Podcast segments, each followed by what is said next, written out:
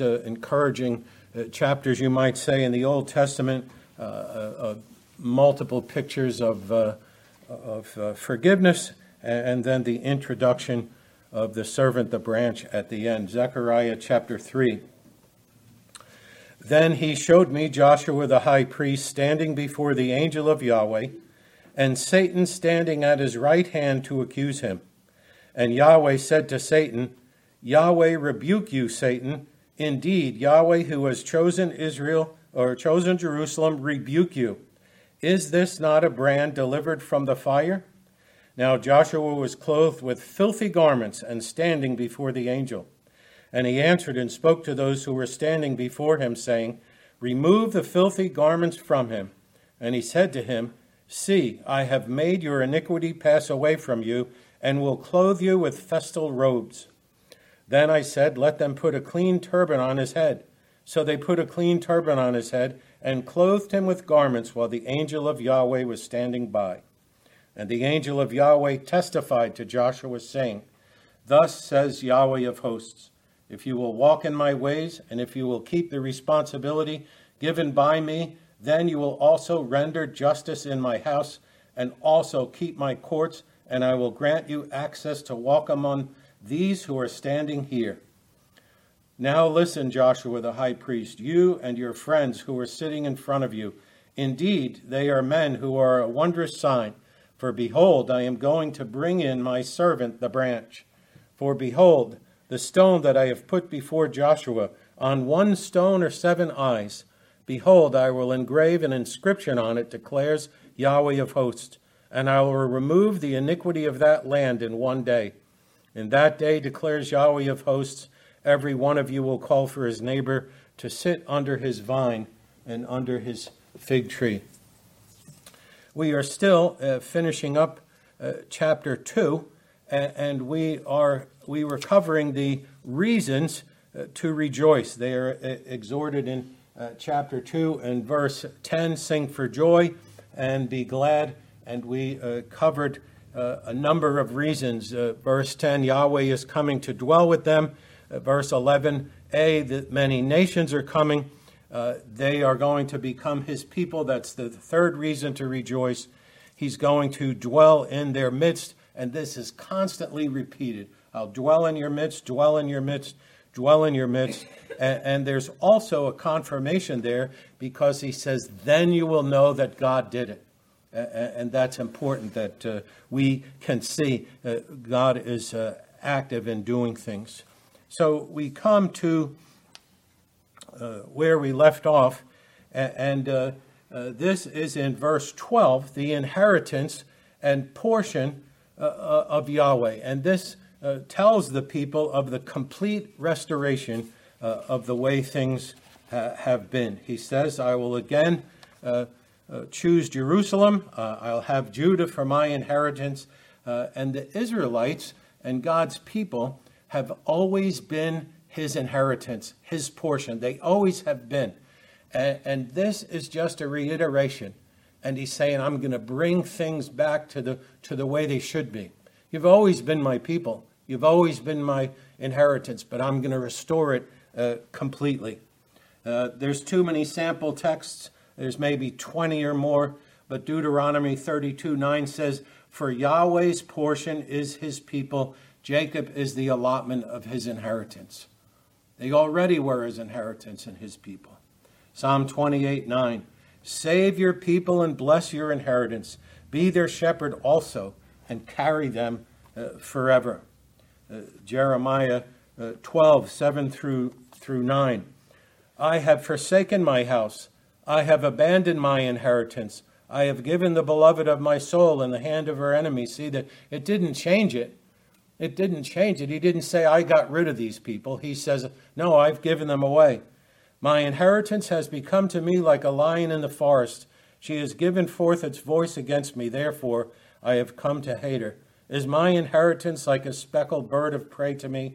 Are the birds of prey against her on every side? Go gather all the beasts of the field, bring them to devour. So they were his inheritance, even though Jeremiah says uh, God was judging them. Uh, Joel two seventeen, this is a part of the verse. And let them say, pity your people, O Yahweh, and do not make your inheritance a reproach. But this uh, idea is also reciprocal, because Lamentations uh, three twenty-four, the person says, the Lord is my portion. God is my inheritance. It's reciprocal. I will be your God. You will be my people. A New Testament expression of it is found in Titus two fourteen, and purify himself a people for his own possession, zealous for good works. God makes uh, uh, makes people uh, for his own possession. And then the fourth exhortation is found in verse thirteen. You remember last week I first thought there was three and then four. And this is, be silent all flesh before Yahweh, for he is aroused uh, from his holy habitation. Uh, a contrast with uh, with verse ten. How do you rejoice but remain silent? But it's really our two postures before the Lord. We rejoice in our salvation, but we're silent and humbled about it, aren't we? We can't talk about the cross of Christ without rejoicing, but we can't go to the cross of Christ and think that what a mess. Uh, I don't know if Doctor Sproul said it first, uh, but one of the One of those men says, the only thing you brought for your salvation is the sin that made it necessary. And that's a very humbling thing. But but God is at work. When we see God working, we should rejoice, but we also should be humbled. We also should say, look, God is aroused. He's w- working. Habakkuk two twenty, but the Lord is in his holy temple. Let all the earth keep silence before him. Judgments and mercies of the Lord are, are, are always in a balance. Zephaniah one seven, be silent before Yahweh Elohim, before the day of Yahweh is near. Yahweh has prepared a sacrifice and consecrated his guests. Micah one, two, and three, God calls all flesh. He says, I'm coming out of my place to act, and everyone uh, should take notice. All his All flesh, all the enemies, uh, Yahweh moves. He accomplishes all his purposes.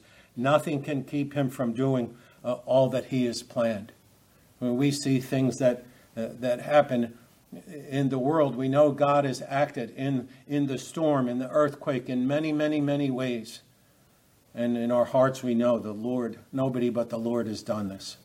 Uh, and we can see it. We should reverently hear the command and be silent before him. He comes from his holy habitation and works upon, among men. And uh, Richard Phillips says, surely this speaks to the character of true worship. The Lord is the focus of what we are doing, and we are attentive to him. We are still before the Lord, because his activity is what matters and not ours. His word is what we need to hear and understand, not ours. His presence calms our fears and stills the torrents of our soul uh, as no human therapy ever could. Uh, and then we come to uh, chapter three, the vision uh, of Joshua, the high priest. Uh, this really is a special uh, chapter and full uh, of hope and full of uh, illustration. Uh, Robert Hawker says, this is a most blessed and highly instructive vision, for the doctrine of it is very plain. Uh, in this day and age, people aren't used to using that, that word doctrine. When when Russ says the doctrine I want to teach you today, he's not talking about we're coming up with this new theological thing. It's, it's just the teaching of it. It's just the gist of it. It's just what this means, what you want to take home. And, and that's how Hawker is using it. He says the doctrine of it is very plain, and like the vision of another prophet, he that runs may read it. Uh, uh, Jehovah Yahweh told Habakkuk to write down the vision and put it in large letters so that the person that runs uh, can read it. Like, like an ancient billboard, you can't pass by without seeing what the message is. You can't pass by. The characters are so big uh, that you can see the message. And Hawker is saying this passage is so plain you, you can't miss it. Uh, T V Moore talks about this vision being clear And he says, perhaps for the reason that its truth lies nearer the deepest throbbings of the human heart. What are the deepest throbbings of our heart? How should a sinner be right with God? That's that's what he's getting at. The, to, to see somebody forgiven of sin is the most interested we should be in anything. Well, tell me about forgiveness. That's my issue. I'm a sinner. I see it every day. I've broken God's law. This has happened. And now here's a picture, a whole chapter that's showing a sinner who's who's forgiven. That, that's right there in my heart because I see it all the time. A sense of sin and a feeling of hopelessness, ill desert, are among the deepest emotions of the heart that has been touched by the Holy Spirit. Peter preached in the day of Pentecost, and it says they were pricked in their hearts, and they said, what must we do to be saved? Please tell us right now, because this hopeless feeling of ill desert, this feeling of a sense of sin, has overcome us by the power of the Holy Spirit, and we want to find out how to be saved. It's the state of the heart uh, before a holy God. Uh, the outline of the chapter, uh, just Uh, Joshua's forgiveness and righteousness, a charge and an admonition to Joshua, and then a, a proclamation of Yahweh's plans. Those are just uh, just my words. But uh, notice, first of all, Joshua's forgiveness and righteousness, verses one through five, the participants and their actions. There's Zechariah. There's the angel who talked with me. Uh, there's Joshua the high priest. There's the angel of Yahweh, which is Jesus throughout this passage. Uh, there's Satan and Yahweh, because Yahweh speaks on, on his own, as well as uh, the angel of Yahweh saying what Yahweh says. So Zechariah is just shown the vision. The angel who talks with him showed him the vision. Uh, Joshua the high priest is standing there. The angel of Yahweh, uh, Jesus, is in front of Joshua. Uh, uh, Yahweh is there in the background. He will speak. And Satan is standing at his right. So you can picture it. Here's the angel of the Lord. There's Joshua. And Satan is right there at, at his right. Well, that would be over there. He's right there, ready to accuse. What a picture. Uh, then the place. Some say that it's the temple, but the positions of the participants uh, suggest and make it look like a, a courtroom. And that would be the other, the other idea. It doesn't seem like he's in the temple. There's no, there's nothing there of the temple, but it looks like this court. Person standing here, accused, somebody uh, who is accusing the accused. He's standing before the judge with the accuser at the right, and still today they do that, right? The, the accuser is on the right, and the person that's being charged is on the left. That's how they do it in, in courts. Uh, but notice next, uh, the charges. And you say, well, Satan's standing there, but he never says anything. And uh, you could say that he's at his right hand to accuse, he's at his right hand to oppose, but he doesn't give a formal charge. Uh, uh, but he's ready to. And uh, there are a number of things that he could uh, uh, accuse Joshua of. You, you know in your heart and your soul the accusations of the devil and how he picks at you, and, right? He comes up with more things than you can think of, can't, can't he? And so there's some possibilities. They, they stopped building the, the uh, temple after they built the altar. So the devil could say, look, you, you stopped. You're supposed to do this. You're supposed to bring back worship, but you stopped. They also uh, feared, feared the other nations, and in Haggai says they were complacent, weren't they? They went about their own business and they stopped. The devil could have said, you, you, you stopped. You got afraid. You're scared. What kind of high priest are you? Uh, in Ezra ten eighteen, it says his sons took other wives. Now, the, there's the timing of Ezra ten might be past this time, but maybe there's something in the background there. There's other accusations uh, that that lie. That uh, and lies that the devil could bring up. They're, they're in this post-exilic time. It's not a good time. And the devil could say, look, you're just like them. God sent the whole nation and they got judged by Babylon, and you're no different. It's going to happen again. He's going to take this place apart again. But the only obvious one, the final one, is his garment, because he's standing there in a filthy garment. Verse two is Yahweh's response. No charges have been offered, and no charges stick. And it's not because there's a technicality. Uh, you know those things, right? Even sometimes on television, they'll have that. And the criminal gets away because of a technicality. And you say, that's not fair, that's not justice. And we struggle with justice in our day all the time. It's not because of a technicality, but Joshua gets off because of covenant mercy and grace of God. First of all, Yahweh speaks. Yahweh, rebuke you, O Satan. He rebukes him. Don't come around trying to accuse my servants. There's no conditions that you can mention that, that will change what's going to happen. And numerous passages speak of this rebuke. This is, this is God saying, stop. This is God saying, that's it. Uh, the, the word is probably different, but it says Jesus rebuked the wind and the waves. And what did they immediately do? They stopped. The Gospel of Mark says, great storm, mega storm. And what happened after he rebuked? Mega calm. It went from a storm that they were afraid to die to the whole sea was like glass, just like that. And that's not the characteristic of water. And that's why they said, who is this that wind and wave obey him? And God is saying to Satan, you've come far enough and no further.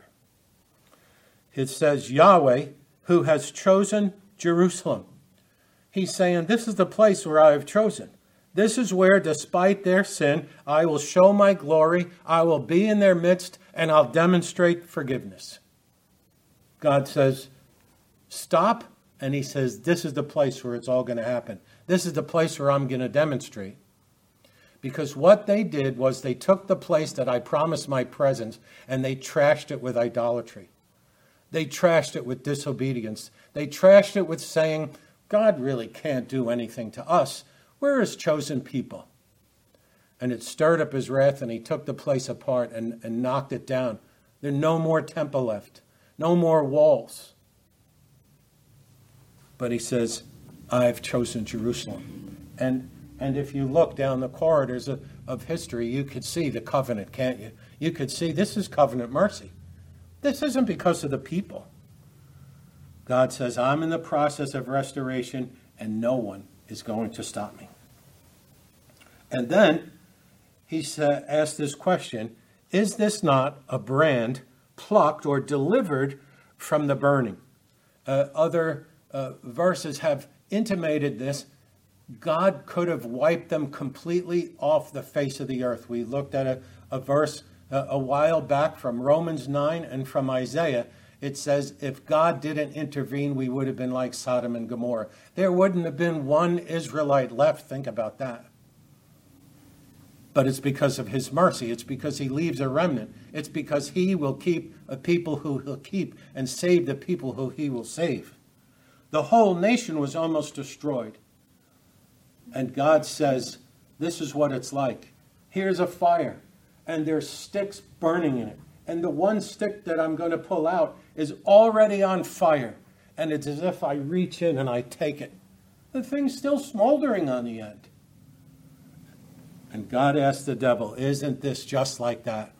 I'm pulling this nation out of the fire. I am doing my work. It's just a charred piece of wood, a firebrand, a, a piece that's in flames already, a, a burning stick that's on the way to be fully consumed.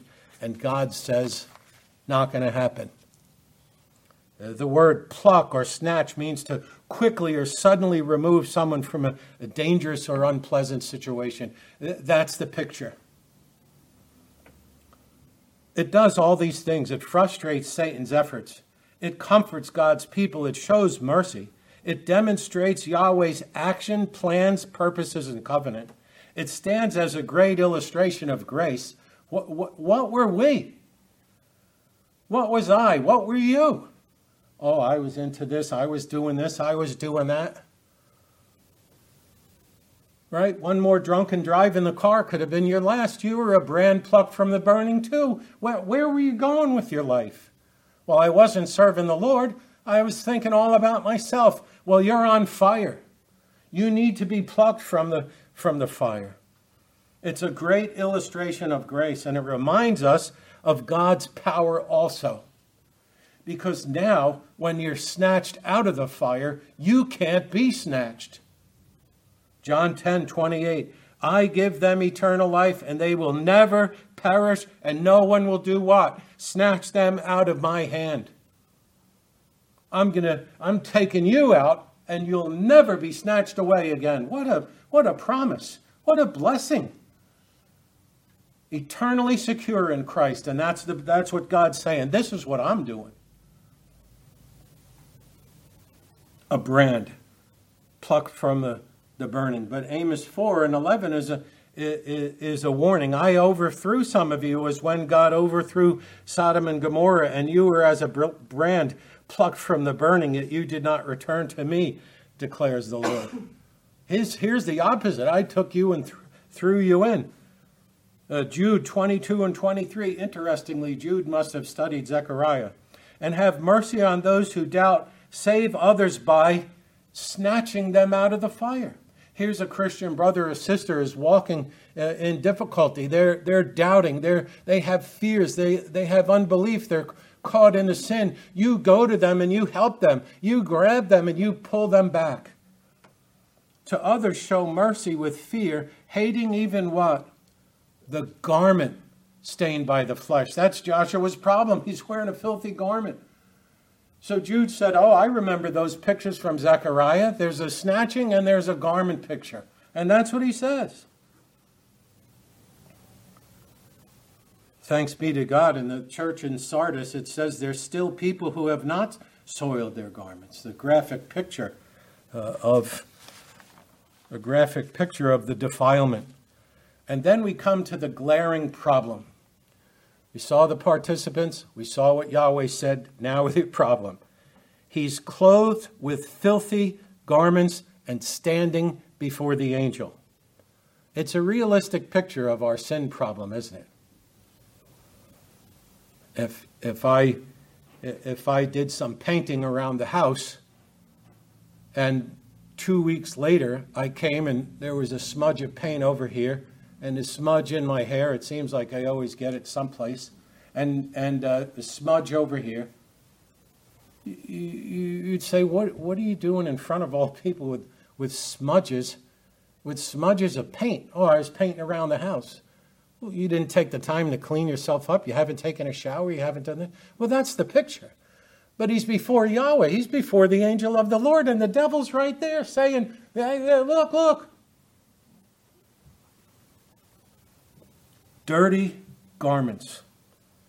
Even using the same word, Isaiah says all our righteousness is as filthy rags. It's a clear picture of the level of sin and guilt. And it's not like, it's not like our courtrooms today. Right? They clean up the criminal, don't they? You say, wait a minute, that can't be the guy that's arrested. He's got a tie and a suit on. His hair's all cut. It's all slicked back and nice. That's the criminal? Well, that's the, that's the, that's the ploy, isn't it? You better shave. You have a nice baby face when you shave. Yeah, who would who would convict this innocent-looking guy? It's all a sham. It's all fake. But Joshua cannot hide his sin, and we cannot hide our sin either. We can't clean ourselves up. This also, you can't clean the criminal, but it shows like the person who's caught in the act. Uh, Oh, he robbed a bank, and he's got the he's got the bills sticking out of his pockets. He he beat somebody up or murdered somebody. He's got the blood from the crime scene on his shirt.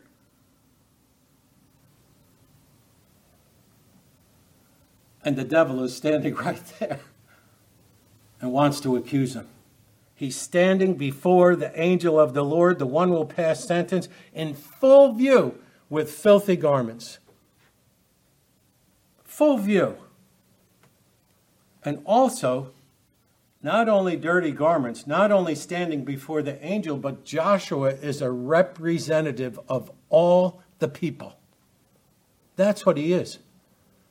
He's a representative of all the people. That's what makes it worse.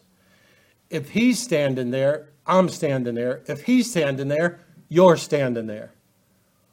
What were they trying to do? They were trying to restore the temple. They were trying to restore worship. And the picture is that the high priest has filthy garments of sin. Moore says he represents the people in his character as priest and the priesthood in his character as high priest, double levels. High priest, I represent all the priesthood, and as a priest in general, I represent all the people down there. Everybody. The representative character must be carefully noted. It is as it contains the essence of the vision. You can't see him without seeing the rest, Moore is saying it. That's right. He's a representative. So Moore says he's a representative of the people. What did he do? He failed. He's sinful. He's got a filthy garment. Oh, he's a representative of the whole priesthood. What did he do? He failed. He's sinful. And as the high priest, he's the one that's supposed to go in every year and and offer the, the most special, the most sacred uh, uh, offering that, that, that they had. How does that work out? Hebrews seven twenty-seven, who does not need daily like those high priests to offer up sacrifices, what? First for his own sin and then for the sins of the people. He's crippled himself. He can't offer sin. In the argument of Hebrews, now he's going to say, well, I'll tell you about somebody who never sinned, your perfect high priest. But this guy, he had to do what everybody else had to do. He had to find a lamb, he had to kill it, he had to offer it, and that was for him. And then he could go and offer for somebody else. Now he's behind in that. He's the high priest, and he's a disgrace to the priesthood. He's the high priest, he's a disgrace to the, all the people, and he's not cleaned himself. What kind of offering for sin does a high priest with filthy garments offer? You say, he can't do that. Oh, he's like the he's like the philandering pastors that we talk about. Everything they say from the pulpit is, is a sham. Because Sunday they're preaching, Tuesday they're meeting somebody at a motel. That's that's a sham. That's a disgrace. And, and that's the picture. So there he is, three serious conditions. Filthy garments. He's standing before the angel of the Lord, and he's representative. But what, what's Satan's problem?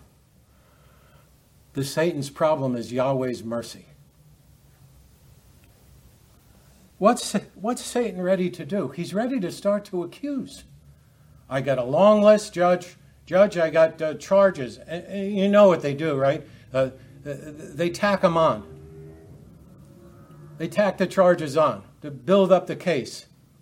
So now you were speeding, but then your taillight is out. Then you didn't have the right documentation. Then you did this, then you did that. Well, now you're standing there for four things. Well, that's what the devil wants to do. Stack it all up. We got all this against you.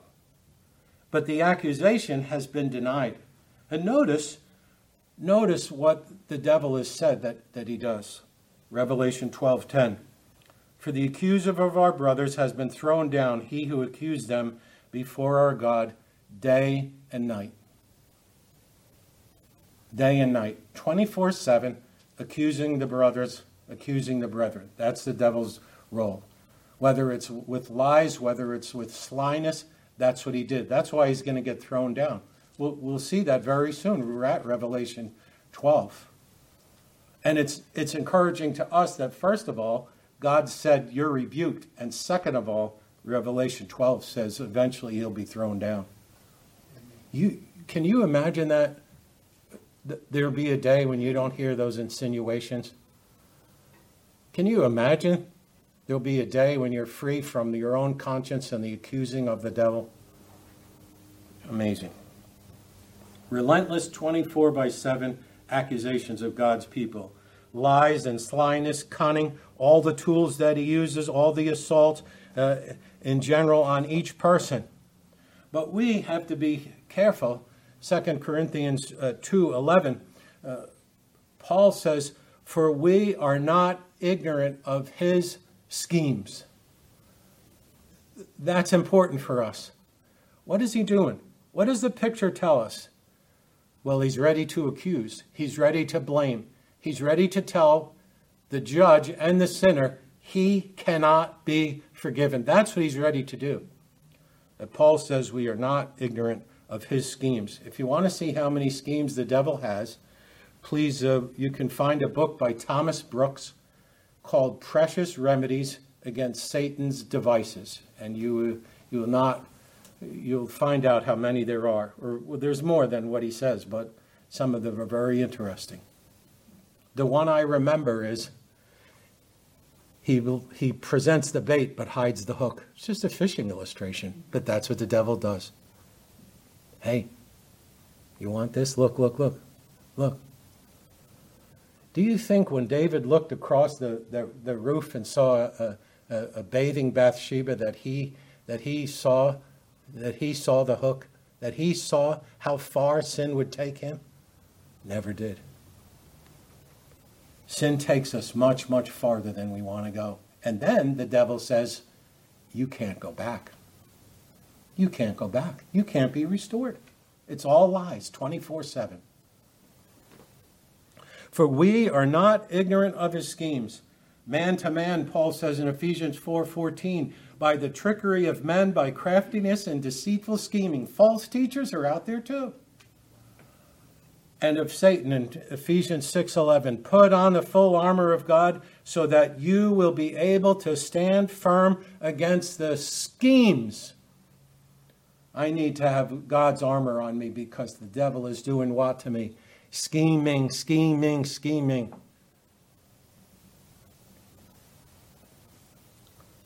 A scheme is a plan that has an object or goal, and, and that's that says it all, right? That says it all. What's the object? What's Satan's goal? I just want this person's spiritual life to be just so, like, dull. They're not, they're not doing anything that's sinful, but they're addicted to going to the gym. And they spend hours and hours and hours. And I'm just going to lull them to sleep because they're too tired to read their Bible. They're too tired to pray. I'm going to use something else. And, and he figures it, he figures it all out. A plan with an object or goal. But notice his view of what was going on. It should have been, right? A, a, a, a smug lawyer would say, oh, this is a slam dunk case. The guy's got dirty garments. The money's hanging out of his pockets. There's blood from the scene of the crime. Uh, Slay, uh, Satan would say, this is open and shut. Case closed, judge. Case closed. Look at the guy. But it's not. All the evidence is right in view of the entire courtroom. The judge, he would say, look at him. There's no scheming. I don't have to scheme. I don't have to accuse. Look at his clothes. But the angel of the Lord and Yahweh acknowledge the situation, but provide a merciful remedy. Now, for us, it's not an excuse. It's not an excuse. This isn't one of those things where we say, well, oh, may, maybe we should sin so that grace will abound. No, that's not it at all. Uh, this is a terrible, sad picture because of the courtroom scene and because of everything that's going on, because of the participants, because of everything that we've looked at. It's not an excuse for justification of sin. Well, Joshua the high priest and, and all the Israelites, and you mentioned David.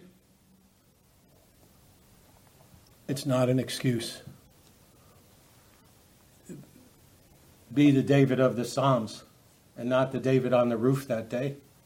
God have mercy on us if we ever were like that.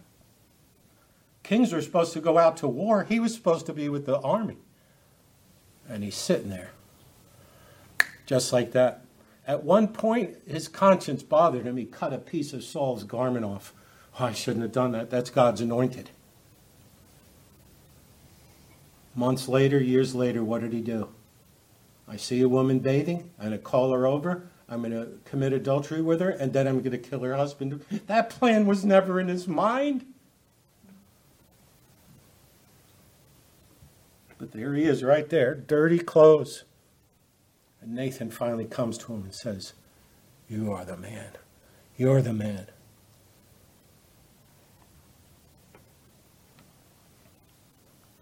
Hawker focuses on Christ like he always does. Hawker says, do not overlook also how the Lord Jesus is unceasingly engaged to rebuke Satan and to thwart Satan. What though Satan, Satan stand day and night to accuse, Jesus is always on the throne to justify. No accusation of Satan can escape his knowledge or be unanswered by Christ's advocacy. And then he says, sweet thought.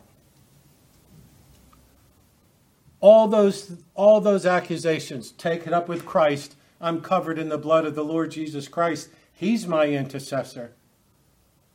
He says, rebuke you, O Satan. The scripture tells me to resist you and you'll flee. So you better start on your way because I'm resisting. And Christ is resisting. And I can plead to him to help me to resist. And then we'll uh, just touch on the gracious solution. So the gracious solution is, is in verse four and five. Here's the remedy. There's a removal of filthy garments, a removal of iniquity. He's clothed with festal garments or rich garments, and, and then he gets a clean turban in verse five. So uh, first of all, this is directed by the angel of the Lord, or Yahweh, who was the last one to speak. And and there's and there's the beginning of the restoration. And he answered and spoke to those who were standing before him, saying. Now, all of a sudden, it seems like there's a lot of people. Those who were standing before him, actually in the participants, I didn't I didn't put them in. But there's more people around. The command is that the picture of sin is removed in the removal of the filthy garments. What are we going to do with the sin? What are we going to do with the guy who is caught in the act? What do we do with the guy with the filthy garments? We take those garments off. That's the first thing. Get rid of those garments. It's a picture of removal of sin. Jesus told the guy that they lowered down, my son, your sins are forgiven. Boy, they went nuts, didn't they? Well, they went nuts in their minds. I don't think they spoke. I think he read their thoughts. But uh, but he says, but he says, well, is it easier to forgive sin or say you, you be healed? But so that you know that the Son of Man has the power to forgive sin, I'll, I'll get him to stand up too. The removal of filthy garments verifies Yahweh's power and Jesus' power to remove uncleanness and sin. If you're troubled with sin, where are you going to go? Oh, I heard about this new book that's out. No, go to the cross. Go to Christ. Plead with Christ. He's the one that can do it. That's where your clear conscience is going to come from. Please plead with Yahweh and say, look, look at these garments. I can't go around like this. Look what I have on. Everybody by nature has it on. Everybody by nature is polluted. Everybody has filthy garments. And, and can you imagine, can you imagine that Revelation gives us a picture of people that haven't soiled their garments, and if you persevere to the end, you'll be given white garments, garments that are permanent. That's the idea. The glorious solution, first of all, is the removal of filthy garments, and, and we'll stop there. The rest of it is, is just as full and encouraging as these first two things. The removal of filthy garments, and then comes the confirmation that the sin is removed. And, and we know by the promises of the Scripture that if we confess our sins, he's faithful and just to forgive our sins and cleanse us uh, from all unrighteousness. Let's pray.